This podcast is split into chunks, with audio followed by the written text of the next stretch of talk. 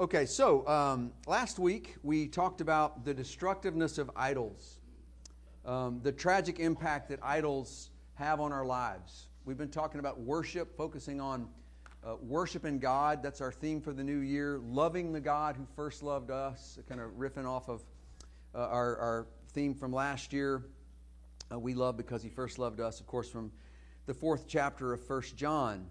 And uh, idolatry is something we focused on in the month of February um, in our community group uh, material and also in my sermons because idolatry is a sort of distortion of the idea of worship. It's a form of worship. As we've said, we're all wired for worship. There, there's not a person alive, believer, unbeliever, agnostic, atheist, robust believer, who isn't a worshiper. The question isn't whether we worship, the question is what we will worship. And we've tried to look at how idolatry, which is misdirected worship or uh, loves that are out of order um, can, can really be destructive. And that's why there's so many biblical warnings and admonitions about the dangers of idolatry, two of which are here on the screen. 1 Corinthians chapter 10 verse 14 says, "Flee from idolatry. If you see it in your life, if it's nearby, take off the other way." That's not a, a, a mild verb, right? That's get out of dodge. I mean, idolatry is dangerous. And then uh, a, a verse that we looked at a little bit last week from 1 John 5, verse 21 keep yourselves from idols. Keep yourselves from idols. These are pretty serious admonitions. But there's one issue, one challenge I think we all face as we try to honor these, these warnings, these admonitions.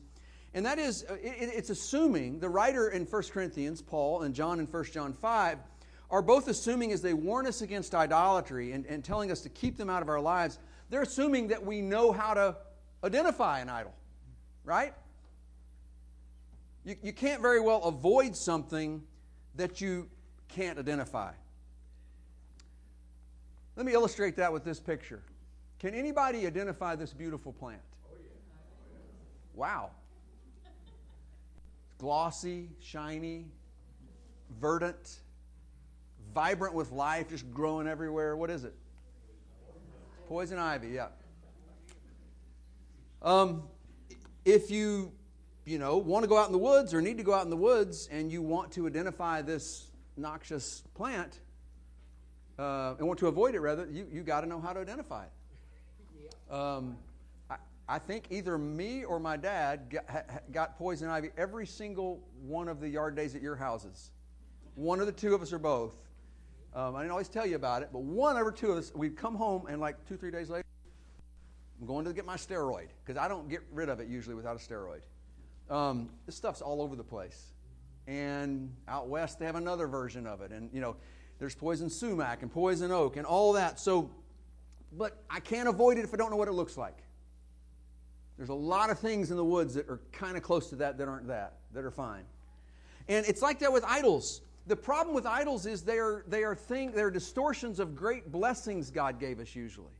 The things most likely to be the most powerful idols are the things that are the best things God made. But as we saw last week, they're things God made, they're not God. And so we're going to talk more about that today, um, especially from the standpoint of how now do we identify our idols. And I want to tell you something as we go into this sermon. This sermon has great potential for me to make you mad at me. I'm just going to say it when you start naming your idols, um, this is this is for grown men and women. This isn't child's play. It's hard to name your idols. You're, we're going to be cutting to the core of things like our identity, right? We're going to make ourselves uncomfortable this morning. So I'm just get mad at me. That's fine. I'm ready. I've been praying about it. Uh, know this: I'm with you. I'm probably ahead of most of you in terms of failing or at least a lot of you, in terms of failing. You know, and, and our, our, idols are different sometimes, but we all have them. And so um, we need to heed these biblical uh, admonitions. Okay, as we try to identify our idols, where are some places we should look? Where are some likely places we should look? We could talk about this for the rest of the year, probably, uh, profitably. Um, I want to suggest three areas uh, today. Um, that we want to uh, consider as potential areas where we might find uh, some idols. The first of which, we've got to be willing to look inside our own hearts. We've got to look inside our own hearts. We've got to be willing to honestly look deeply within ourselves. And that's not always fun. But how do we do this? Let me suggest to you some litmus test questions that are not original with me. There's a wonderful book. I don't usually do this because, you know, books, you know, I quote books and I, I might disagree with the person on the next page after I quote. My, my quoting of a book is never sanction of an entire author's work. Um, I hope you know that. that. That's an illogical conclusion to draw. He's quoted, he must think everything the person says uh, is right. I hope you don't take everything I say in my sermons as right, unless they square with the Bible this is basically an oral form of a book every week. And you might quote something from that later, you know, that you heard, if it's biblical. So, with that caveat, this is a book that I can't think of anything in it I don't uh, agree with. It's a little book, it's very accessible, but very profound. It can change your life if you meditate on some of the things that Tim Keller talks about here. It's called Counterfeit Gods. It's just a study of idolatry. Some of you have that because we've talked about this before. But in this book, um, there, there are some kind of what, what I would call litmus test questions that Timothy Keller lays out as kind of questions that can help us identify our, our idols. In other words, it's one thing to say, let's identify idols. Um, but how? So here's some questions that might help us do that. He's got three or four or five in there, I think, but I, I remember these two. It's been a while since I've read the book, but a, a couple of them were something like this. Think about this question if you're trying to identify your idols. What is your worst nightmare? Hmm? Your worst nightmare. So, in other words, um, ask yourself the question if I lost blank, I don't know that life would, would be worth living. I, I couldn't go on if I lost blank. It's your worst nightmare. Or, second litmus test question what's your greatest dream? Your most fabulous dream, your fantasy about just the perfection that that, the, that life could, could you know, have, could hold for me. If I could just get blank, or just have blank, or just get in blank situation, then I could be truly whole. Life would be complete. If your answer to either of those two questions, if you filled in the blank with anything besides God, you've identified a possible idol.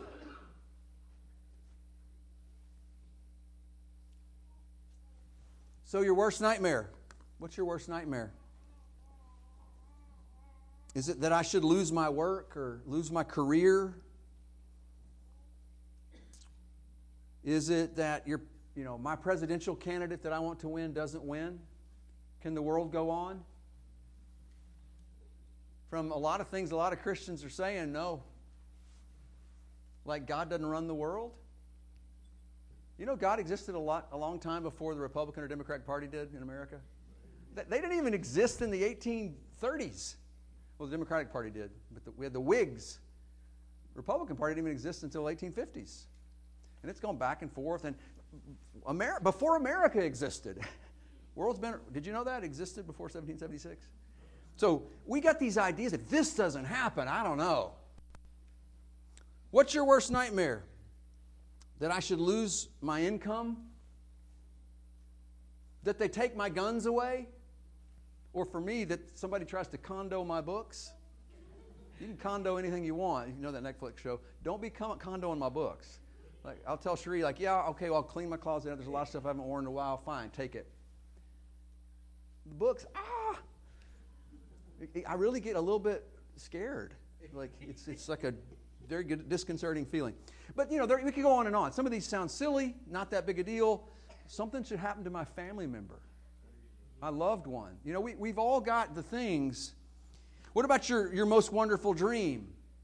Maybe it's that, that I will finally be accepted by so and so, or that I can finally be included in such and such a social group, a peer group, or that I can make X amount of money, or that I can find, uh, you know, my, my soulmate, or that my spouse will, will meet all my needs as I understand them, or that my kids will turn out like X or this or that. I mean, we could go on and on with these things. And I want to be clear here, so don't, don't misunderstand. There's nothing wrong with desiring good things security, uh, being loved, having a good reputation, family, food, adventure, uh, beauty. God made all of that. There's nothing wrong with that. Until we take merely good things and we turn them into ultimate things. And effectively, what we've done is we, we, we're operating with a God replacement. In other words, an idol. Whether we think of it that way or not, that's what it is. Functionally, that's your God on some level. Maybe it's not black and white or this 100% this way, 100%, but it, you've mixed in some God replacements with God. If your well being has to do with anything other than God Himself and you being in His presence, in His arms, you've got an element a degree of idolatry. And I would hazard the guess that we're all guilty of that. So, what do we do with that? Do we just go, ah, that's just the way it is? No, we're told, keep yourselves from idols, flee from idols. So, how do we identify with them? Well, we got to look deeply within our hearts. All right, t- let's take it a, a, bit, a bit deeper here. How do we do that? How do I look within my heart? Let me uh, talk about some other things that, that Tim Keller and others who've written uh, you know, books on idolatry and kind of looked at the Bible you know, completely, like holistically, and from one cover to the other, and tried to like discern what it is, what is the essence of idolatry, what does it look like, how do we know we have it. Let me suggest to you a gauge. You know, you're driving along in your car, and you got these gauges, you know, uh, you know, on your dash there. And they're, they're supposed to tell you what's going on under the hood, right? And if, if one of them goes haywire and the, the needle goes all the way over to hot or whatever, you, you're probably going to, you know, stop and look under the hood. I mean, I don't know why I would ever do that because I don't know what anything under there is. But I've seen it in movies, so you pop the hood, and, you know, then call somebody. But it's a gauge. So, what are gauges for us that, that maybe we have some idols under the hood? Let me tell you what a range of them, where, where we might look for to find a range of these indicators, these gauges. Think about the way you emotionally react to certain situations, um, to the idea that something you really, really like or feel like you really, really need might be uh, in jeopardy a bit, or that something you want to find or get may not happen. There's some impediment to that. Somebody's blocking the way. How do you react to that? And we all have that. That's, that's just daily life, right? Think about your emotional reactions. Sometimes our emotional reactions suggest some deep idol eh, eh, that, that maybe we feel is under threat. And that's why we're reacting the way we do. So think about irritability. Irritability isn't just, eh, everybody gets irritable sometimes. Yeah, maybe. Maybe there's something going on chemically and you woke up that day wrong side of the bed. A lot of times, I would guess that most of the time, if we're irritable, especially as a matter of course, that's a gauge that says we maybe ought to look under the hood. Why are we getting so irritable? What about anger? Frustration? What about impatience? What about an intense preoccupation you have with something, some one thing, some one situation? You just keep coming back to that over and over and over. In your free time, that's what your mind comes back to. You're just obsessing on it. You've got this, this sort of intense, you know, preoccupation. Why is it that we have those kinds of emotional reactions? And what do those say about what's under the hood, as it were? Well, maybe we're worried about certain things that we think are crucial for our well being that aren't God being in jeopardy. That's just the one thing, uh, the situation or whatever that I must have. Really, you, you really just must have God. And so we get irritable, we get angry, we get jealous and envious. We're not content. We're complaining all the time. These are real indicators of real psychological, emotional, spiritual things. And, and, and, psychological and emotional states like these are what Galatians 5 refers to as works of the flesh. I mean, some of the very things I just said are in this list. I want you to notice how many of these works of the flesh have to do with sort of being emotionally or psychologically not at ease, uncomfortable, angst ridden. The works of the flesh are evident, he says. And he lists several of them which are uh, sort of moral uh, constraints thrown away because you're pursuing these things like their idols, whether it's sexual immorality, impurity, sensuality. He actually lists idolatry in verse 20. But then notice this other list. A large percentage of these works of the flesh, so called in Galatians 5, are things that have to do with anger and strife and irritability and impatience. Enmity. That means you don't get along with people very well. Doesn't take much to set you off. Just a little perturbed most of the time. Right? Your resting face is this. You know, kind of, you want some of this? Like, there were kids like that in high school, like, what? I'm walking to class, dude. Just looking to fight. Why? You know, there's folks in churches like that. When are we going to mess up next? You know, just on looking, looking for, just fearful, strife, jealousy, not content with what you got, you want what the other person has. Fits of anger, rivalries. If you go up, I must go down because it's a zero sum game. It's a rivalry. Dissensions, divisions, and we can go on and on and on with the list.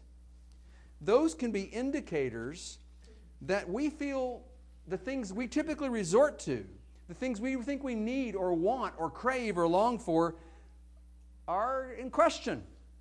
And so, what do we do? We resort, we react to uh, the only way we can. If all we are trusting in is ourselves and our idols, we got to fight back. And these emotions indicate that, that we need more God in us. what does it look like, or what would it look like if we were filled to the brim, not with our idols, but with God Himself? What fruit would having God inside you, having God's own Spirit coursing through you, animating you 24 7, what would that look like? What kind of fruit would that produce? Well, the very next section of this text tells us. As opposed to the works of the flesh, Paul writes, but the fruit of God's Spirit. The Spirit here is talking in context, of course, about the Spirit of God. When God's Spirit is in you, and those idols are pushed out because they're so much less interesting and beautiful and fun and exciting. You just not you lose interest in them. Your heart's been captivated by something bigger and more glorious. What happens is this fruit is produced. Not by you, not by your bootstraps effort. It's the fruit of the Spirit, it's not the fruit of your effort. I think we, th- we read this that way a lot. I got to get my act together. No, it's the fruit of God's Spirit. You got to let that happen, though. And it won't happen if idols are in there taking up the space. That's your call. God, God made you a, a volitional, free will creature. Look here, though. What happens is we get joy, we get peace, patience, kindness, things like gentleness. Gentle. Situation's not exactly like you would have scripted out. It's not what you thought you needed. Maybe everything isn't exactly right with my kids or you know we're, the marriage we're still a work in progress i didn't get the promotion you know my income isn't what i dreamed it would be i think i like my possessions until i see somebody else's and then i'm like oh you know cursed instagram the discontent machine they're having fun i thought i was having fun I, you know, and then some of that, there's some good stuff about that, but my goodness. It just magnifies the scope of us to be able to see other people doing things that we can be envious of and think they've got a perfect life, you know, Facebook or whatever. And really, that's a curated artificial life, probably, too, because if we believe the Bible, everybody's a sinner and broken. Anyway, think about how liberating it would be to be filled with joy, peace, patience, gentleness. So, to uncover our idols, we've got to be willing to ask of ourselves these hard questions. And these are hard questions. They often cut to the, to the core of our identity, truth be told. These things have become so integrated in our lives that to, to shave them off is shaving, we feel like a part of ourselves. But it can be good for us. We got to take a deep dive into our own hearts. So that's the first point. But the, the next two areas we're going to talk about when it comes to identifying our idols I would say, you know, potential areas where idols lurk, potentially, they're even more, um, uh, well, less obvious areas. It's hard to see the ones in our own heart sometimes because they're not as obvious until we start, until we start asking these questions but, of ourselves. But maybe even less obvious requiring more subtlety in our, in our detecting, uh, detection skills, more critical thinking, um, would be the next two areas we want to talk about. So, back to our poison ivy illustration. You know, if, you, if you're going to go in the woods and yet you want to avoid poison ivy, you, you may need to know a little bit about botany. Sorry. Who needs to know botany? Well, get poison ivy then, 47 times in a row. You either learn to identify it or you don't mess with it and, and you get it again. So, this little guy is not poison ivy. Anybody know what that is? Very good. It's often, I don't know if it's this is part of the curse or what, but it is very often right with poison ivy and poison oak in a thicket, like a, together. And I, I, I, can't tell you how many people I've known walking down a trail who go, oh, go get it, that's poison ivy. No, it's not. It's Virginia creeper. It's beautiful in the fall. You know, it turns orange and all that. Um, but what do I know? I get poison ivy every other time I go in the woods. I think of, I think of that picture. I'm already starting to itch from just looking at the picture. Oh, you know, probably. Um, so the point is, we need to know how to pick out the noxious stuff from the harmless stuff that it's often intertwined with. And God and idols are often like that for us because we're sinners. And because the idols are usually some riff off of uh, they always are, a created thing that God made. Satan doesn't make anything, He's, he only can use the things God made. And that combined with, with our self absorption, with our you know, existential narcissism, we all are narcissists biblically. We're like Eve. We say, you know, thank you, God, I got it. Back off. I'll eat the fruit and take my chances. We want to be in control. And so what happens is um, we, we lose the ability to think clearly. And we can't tell the noxious weed from the, the harmless one. That's what we got to do, though, if we're going to be people who keep ourselves from idols. However painful that process might be. So let's talk about another one now. Not only can idols come from within our own hearts, you know, and our, our emotional reactions can be indicators, dashboard gauges pointing to some problem deep within about what, what and whom we really are worshiping functionally. Not what we're saying Sunday in church, but you know, during the week, on the weekend. This area, though, is a little different. I want to talk about identifying idols in, for lack of a better phrase, in the very air we all breathe. In the air we breathe. What do we mean by that? So I quoted two, three weeks ago from a famous speech by a now deceased um, writer named David Foster Wallace. In that speech, he cites this little parable that I've heard. I don't know who, I don't know that he originated this because I've heard it for much of my adult life. But it's a little story about two young fish. Picture two little fish, they're friends. They live in the stream. And they're one morning, one bright morning, you know, sun shining down through the stream, they're swimming along the stream. And they pass an older fish swimming the opposite way, you know. And the older fish says to the two younger fish, How's the water, boys? And they swim on by, and he swims on by. And as the two young fish continue on, one of them turns to the other and says, What in the world is water? What in the world's water? And, you know, you may think, well, that doesn't make any sense. They're fish. But that's kind of the point. They're oblivious to water precisely because it's literally all around them. They've never been a place where there isn't water. Right? They've never, they don't know a, a, a, why would you have a word for something that's sort of just everywhere? It's just their environment. It's just reality. It's just normal. It's their world. They've never known anything else. And so, my question for you and for me this morning is what's the water of our culture? What's the water of our society? What's just the world we live in? You know, the things that we might be blind to because we just take them for granted. They're just normality, they're just the way things are because they're so everywhere. It's so inundated with it.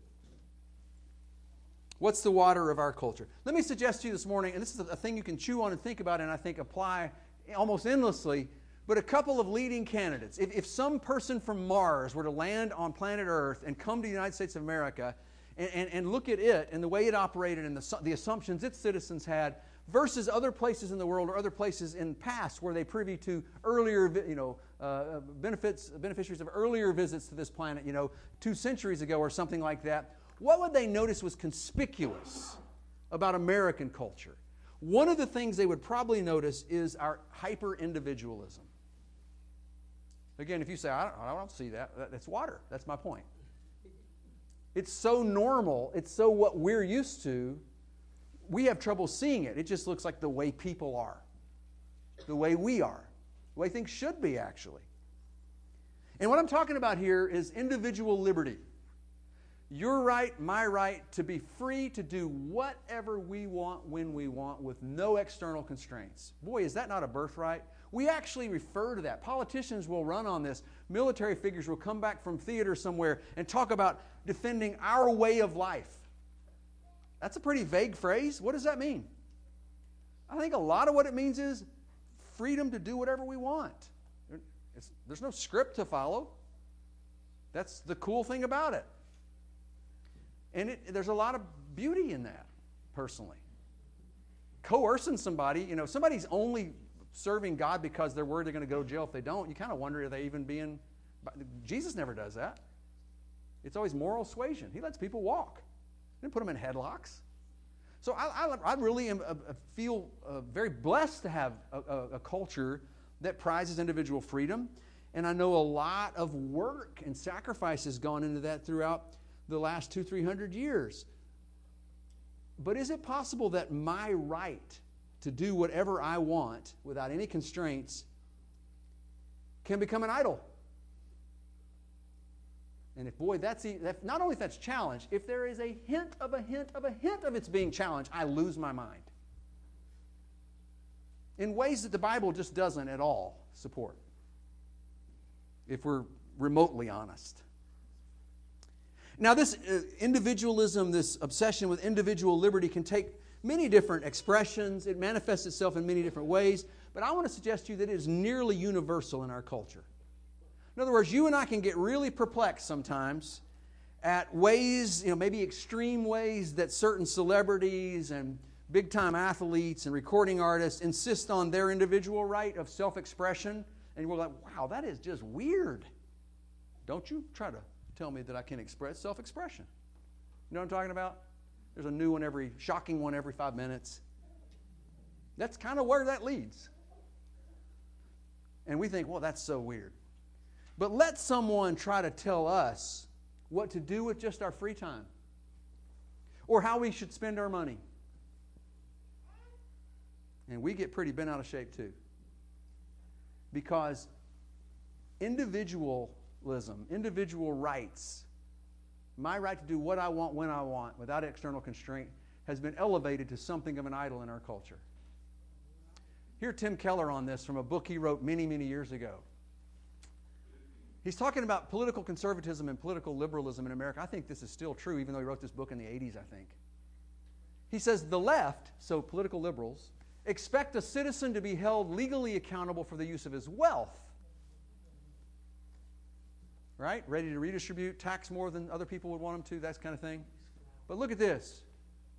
So the left expects a citizen to be held legally accountable for the use of his wealth, but totally autonomous in other areas such as sexual morality. Don't you touch my sexuality. Don't be coming in my bedroom. You know, nobody should ever, no government should ever do that. We can come into your pocketbook all day long. But the right flips this. The political conservatives expect a citizen to be held legally accountable in areas of personal morality, but totally autonomous in the use of his wealth. Right? We're going to legislate on morality and sexuality and all that. How dare you raise taxes or redistribute income? It's my pocketbook. It's my individual pocketbook. That, well, a liberal Democrat might say that's my individual sexuality. Who are you to tell me what to. You see what I'm saying? It's kind of the same thing, and that's Keller's point. The North American idol, radical individualism, lies beneath both these ideologies, and a Christian sees either solution as fundamentally humanistic and simplistic. If your basic point is, I can do whatever I want when I want, and you, nobody, the government, you, my peers, can tell me what to do, and I'm going to lose my mind if that gets, if there's even a, a suggestion that it's going to be tampered with. We have raised that thing, which is maybe a blessing on some level, to an idol status. All right? One more. Our proverbial Martian visiting our country might also say, Your culture is really materialistic. You guys are like, I mean, a lot of people are, but you, you guys may have raised it to an art form of, of like measuring people's worth by their possessions and their income and social status. Status, stati? I, their social status, social statuses. Um, so, materialism. And what I mean by this is not philosophical materialism, like you think there's only molecules and matter and there's no spirituality. I don't mean that kind of. I'm talking about, you know, financial materialism, obsession with stuff, with things, with possessions, and with the money, by the way, necessary to acquire said things. That's, that's what we mean by materialism. Colossians 3:5 very succinctly says that covetousness is idolatry. And let me dismiss, debunk a little bit of a semi Christian myth um, here. The word covetousness, the Greek word for covetousness that's used in the, New Te- all, all, in the New Testament many, many times, is not limited to, hear me out on this now, it does not only mean, so you're not off the hook if you avoid just this and nothing else. You want something somebody else has. That's just not what, look a word up in a lexicon. It is sometimes used that way contextually because if the word for, for covetousness is a word that it would be better translated avarice. It's the desire for more stuff, for more, ever more, ever more, ever more. Never enough. Greed would be closer to it. I think that's why the New American Standard translates this word greed. I don't really love that translation either because a lot of us say, What about that? I'm not greedy. That's Jeff Bezos. I mean, there's, I don't know if he's greedy. He's got a lot of money. Do you need to be greedy when you own the, the GDP of a small nation? I don't know. Yeah. Anyway, we, we can always point to somebody else that's greed. I don't have that car, right? I don't have a handmade Italian sports car. I just have, you know, a $300,000 one that I got was made in a factory or whatever, all the way down to, you know, the $700, you know, clunker that we all once drove, you know, that's can't even get from point A to point B. Whatever. I mean, somebody doesn't have that. So it's, it's just the idea of I want more, I want more. It is an inordinate emphasis on stuff. That's what the word means. How many of us does that apply to? Maybe all on some level? I know I'm guilty of that. Well, he calls that idolatry. God made material things, there's nothing wrong with them. We're not advocating a dualistic, Gnostic, you know, all fleshly things are bad, all spiritual things are good. Spiritual in the Bible typically means using worldly, physical things for good, for God's glory. It Doesn't mean acting like they don't exist. Otherwise, why does God tell us to help poor people? Give them material things. Instead of, hey, get over it. Just study your Bible. No, He doesn't do that. So, this is an idol because we've taken a good thing, things, stuff, matter, created things, and elevated it to an ultimate thing. And the only way to defeat materialism or any other idol is to recognize and admit that it is on some level a kind of God replacement. We're trying to get from that material possession or the financial wherewithal to go buy these possessions whenever we want without restraint. We're trying to get from that, find a kind of life fulfillment from that that only God can truly provide. And, and it's functionally a God replacement. Maybe not 100%, but in part. Do you see that? So I would like to um, share with you one more quote. Um, first of all, a, a, a, a, passage from Isaiah 55, verse 2. Where is that? Here we go. Um, the prophet asked the people of Israel, Judah, why do you spend your money for that which is not bread? I don't think he's literally saying here, hey, you're, spend, you're not good with budgets. I think he's using spend your money here for your efforts. Why are you, why are you trying to be fulfilled by stuff which really isn't satisfying. That isn't actually the kind of bread that you need. Why do you labor for that which does not satisfy? Listen diligent, diligently to me and eat what is good, and delight yourselves in rich food. And what he's talking about is return to me. Come back to your father. Come back to your mother, he says in other places in Isaiah, essentially. Like, I, I want to nurse you at my breast. You're my little baby, Israel, and you've forsaken me. Why? It's not for your own good. You know? He's trying to gather them back in and, and get them to see that He alone can give them this kind of ultimate fulfillment that they're seeking in material things. So, back to this quote here from Paul David Tripp's little book called Awe. It's about how the awe for God, a sense of awe for the Almighty, lies at the heart of everything that is Christianity. So it all starts with our vision of God, just like Isaiah 6. You know, in the year that Isaiah was lifted up, behold, I saw the Lord. And it all flows from there. How you get saved, he's woe is me. God has to initiate with a, a coal from off the altar. To our mission, who will go for us? Here am I, send me. I mean, the whole thing flows out of seeing God correctly. That's why worship lies at the heart of everything. Not just what we do in here, but, but what, what captures your heart? What captivates you? What are you smitten by? What do you desire? If it's anything besides God, we got problems. Here's Tripp talking about materialism and how it's a God replacement. Material things, he writes, are a miserable place to look for life. The mistake we all make is the moment by moment, day to day loss of our awe.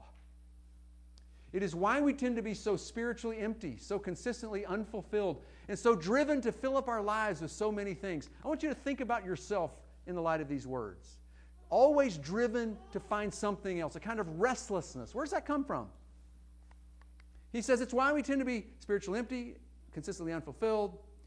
It is why we tend to be anxious and depressed. It is why we tend to be more jealous than thankful. It is why so many of us are unhappy.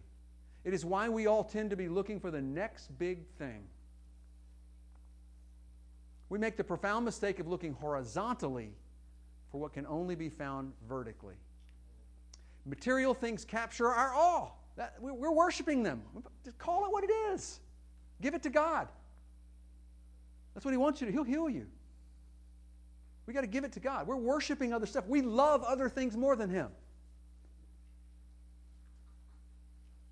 We do. And the way you use your time and the way you spend your money and the things you worry about and the things you dream about, those are indicators. I'm guilty of all of this, but you probably are too, because we're human. And this is just Bible 101. They capture our awe instead of Him. And in so doing, material things dominate our lives because we mistakenly think they can give us the one thing they will never give, and that is life. Here's the bottom line, Tripp writes when awe of the creation replaces awe of the Creator, you will have a terrible time controlling your craving for and pursuit of material things. Get this biblical literacy and theological knowledge won't help you a bit. Because at the deepest level of the motivation of your heart, a deadly exchange has already taken place. And because it has, you keep running after the created world, hoping, hoping that it will be your personal Messiah. They exchanged the glory of God for the glory of material things, Romans 1. That's the essence of idolatry. We don't get the glory. The glory is misplaced. That's, that's worship language. The weight, the substance has been attributed to something which can't bear it created things instead of the one whose it is for eternity God and God alone. Okay, in the Exodus, God had liberated the Israelites from Egypt. Remember? to go out into the desert to worship him. He says that over and over. I'm going to bring you out of the desert, not just to free you and go do your thing and write your own story, like liberation theology sometimes seems to hint. But we're freeing you. Yes, slavery's bad, but we don't want you to fall and, and, and you know, become enslaved to something else of your own device. Come out here to in the desert to worship me, the language says over and over. Well, when they get out there and they're at the foot of Mount Horeb or Mount Sinai, and God's giving them the law that will help direct their worship, so He's doing what He said He wanted to do for them on their behalf. God doesn't need them. What do they do? Well, they're getting the law. We looked at this last week. We're going to look at it again next week, too. So, it's like David said, we heard that before. We need to hear everything 4,000 times. I'm making different points from the same text. Anyway. So, what's weird about this? There's a lot of things weird. Making a golden calf is, by definition, in my opinion, weird. But I'm not Egyptian. You say, well, they were Israelites. Yeah, they're Israelites who lived in Egypt for several centuries.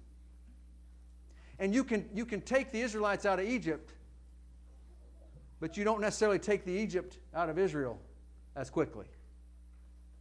You can take us out of the world, but the world's still in us. And so here they are, you know, getting the law from Yahweh, the Lord. And they're saying, hey, give us your jewelry and we'll, we'll burn it in the fire, melt it in the fire, and we'll make gods that will go before us. And they make a golden calf. But what's especially odd about this is Aaron says that this golden calf is somehow going to represent Yahweh. Because he says, on the, tomorrow morning we're going to get up, we're going to, all this stuff is going to be connected with a feast to the Lord. That's the word Yahweh in the Hebrew. The God of Abraham, Isaac, and Jacob, the only God that's the true and living God of the Bible. So they have blended worshiping the true God with some idol that they just thought was normal. They're from Egypt, like five minutes ago not five minutes ago, but not very long in the scheme of things. There's still fish swimming by and not knowing what water is. Golden calves, images, especially the calf in Egypt, but all kinds of animal images to represent the various gods. That was normal. What the Yahweh worship, worshiping an invisible God without a physical manifestation, that's what's weird at this point in the history of the world. So they're just doing what we do all the time. They're blending worship with the Lord with a bunch of other stuff that we get from our culture and just, well, of course we do that. Of course, course radical individualism is normal. Of course materialism is normal. Because why? Because that's the water we're swimming in. We've got to develop the capacity to look at that critically. Got to be a little more subtle in our detective skills than just drinking down the culture um, that, uh, that we are, are, you know, the air that we're breathing, the water we're swimming in, whatever metaphor you want to use. Now, there's one more point, but we're saving it to next week. I know your people were scared right then. scared to death, like literally. Hmm, I could have made that been a good illustration earlier, right? A little irritated, a little impatient. Hmm, I won't say anything else. I won't say anything about any of that, but anyway, the last one, we're going to save this one for next week. So here's my cliffhanger. Gary Fain's always telling me to use a cliffhanger. Um, this is a cliffhanger, Gary. Some of the most insidious idols. There are insidious idols that come from our culture because they're the water we swim in and they're harder to see. That makes them more insidious. Perhaps even more insidious are the idols that come out of our faith life, that come out of religion. Is it any wonder that the main nemesis of Jesus in the four Gospels, by far, it's like 95% to 5%, are the religious conservatives of the day? It's not pagans. He's really gentle with the woman taken in adultery. The prostitutes followed him. The common people that they called sinners and publicans hung around with him. He ate with them. It was the sanctimonious Pharisees who believed they interpreted the scriptures just perfectly because it was the way their ancestors had done it, the traditions of our elders. Those people are the number one enemy of Jesus in the Gospels. That should tell us something. Satan doesn't give up because you go to church, study the Bible. Got a whole set of idols for us. They're special idols. They're actually kind of more sinister because they look righteous, they feel righteous. What are those? How could it be that we find some of our idols in the very faith that we hold dear? Come next week, find out. I'll have to figure it out between now and next week because I'm not all the way through. Anyway, no, no, I got partly in, in mind here. All right, um, thank you for your attention today. Um, we're going to now stand and sing. If we can help anybody in their walk with the Lord, please come to one of these chairs in the middle and let us know how we might do that. Let's stand and sing.